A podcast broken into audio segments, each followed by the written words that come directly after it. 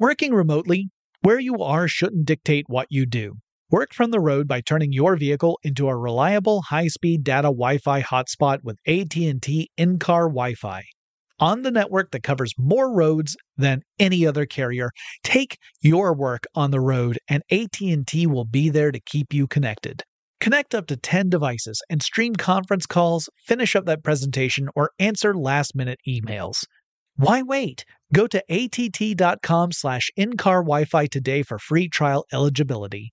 Based on independent third-party data, number of devices varies by manufacturer. Always pay careful attention to the road and don't drive distracted. Wi-Fi hotspot intended for passenger use only when vehicle is in operation. Compatible device and vehicle required. Running a business is no cakewalk, but with SAP Concur Solutions, you can be ready for anything.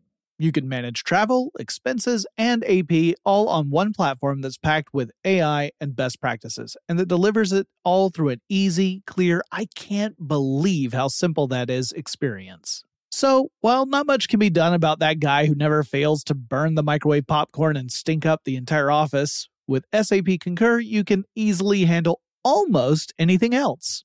Take control of your business finances today at concur.com. That's C O N C U R dot R.com. Experts claim there is nothing tougher than a diamond, but at Diamonds Direct, we beg to differ. Have you ever met a mother? Strong, radiant, timeless. This Mother's Day, give her the gift that meets her match with diamond jewelry starting at $200. Plus, Diamonds Direct's exceptional quality and unbeatable everyday price. You're sure to give her a gift that wows this generation and the next to come. Experience the thrill of jewelry shopping done right at Diamonds Direct. Diamonds Direct, your love, our passion. The 2024 presidential campaign features two candidates who are very well known to Americans. And yet, there's complexity at every turn. Criminal trials for one of those candidates, young voters who are angry. The Campaign Moment podcast from the Washington Post gives you what matters. I'm Aaron Blake, and I'm covering my 10th election cycle. My colleagues and I have insights that you won't find anywhere else. So follow the Campaign Moment right now, wherever you're listening. Brought to you by the reinvented 2012 Camry. It's ready. Are you?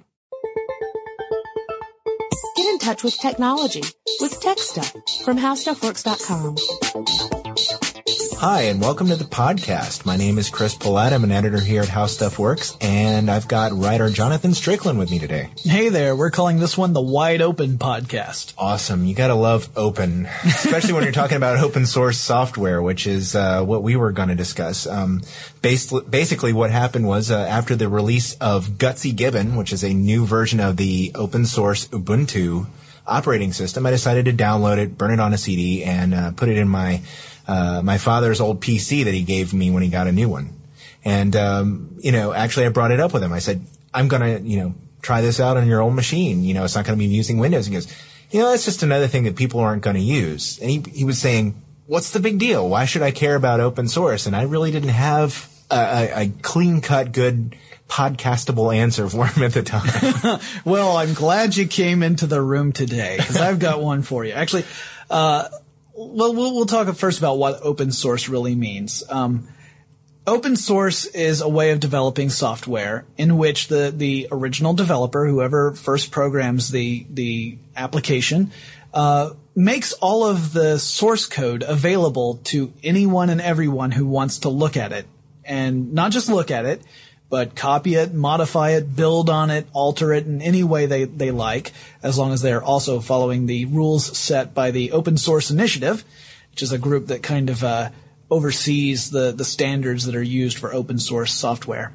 And the idea here is that through a community of developers, a, a program can evolve much faster uh, in a much more fluid environment uh, than it would in a closed environment. And by closed environment, we're talking about companies that have proprietary software where only their developers work on the program.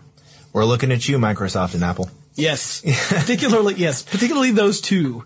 Yeah, especially Apple because uh, you know since they build their own machines, they their operating system takes advantage of those specific uh, pieces of the computer, like the processor and the video card and the uh, the audio card that specifically operates, which is one of those things that makes Apple compute. Why you know people say that Apple computers just work. It's because they always have you know a certain subset of of materials that go in to make the machines up. Right. It's not like a, a PC that could come from one or uh, one manufacturer versus one thousand other manufacturers.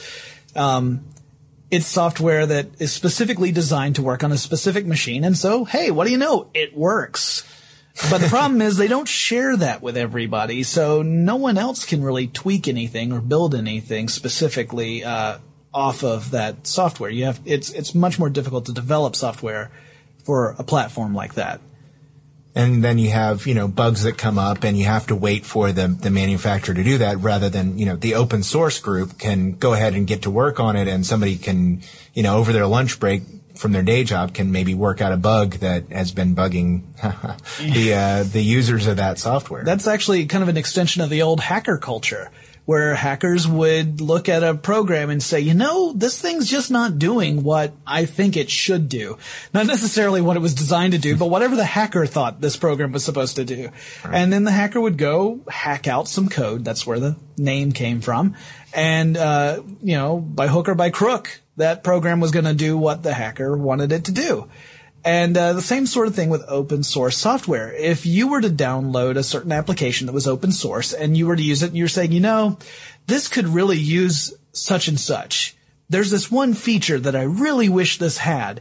Well, if you had the skills and the knowledge, you could program that feature and insert it into the application and make it available to everyone. And now, voila, we've got a new version of this software that suddenly has a new feature. And we didn't have to wait three years for the next cycle of, of releases to come around. That's true.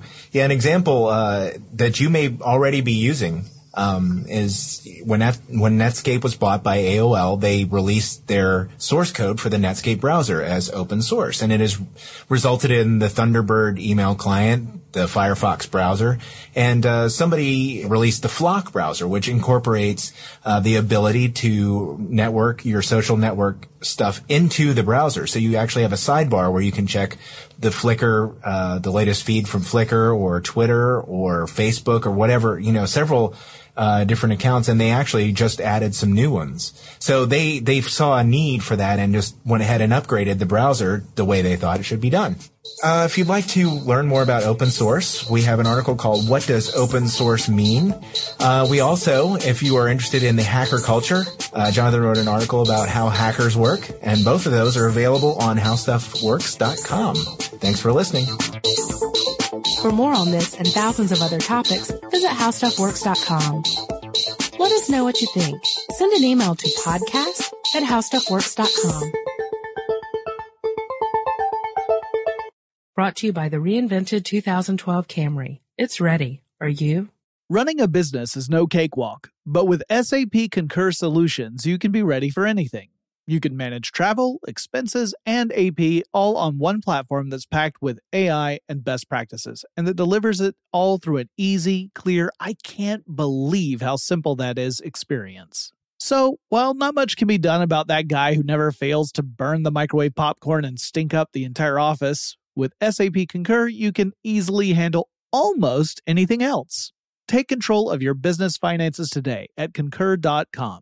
That's C O N C U R dot com. I'm Katya Adler, host of The Global Story. Over the last 25 years, I've covered conflicts in the Middle East, political and economic crises in Europe, drug cartels in Mexico. Now I'm covering the stories behind the news all over the world in conversation with those who break it. Join me Monday to Friday to find out what's happening, why, and what it all means.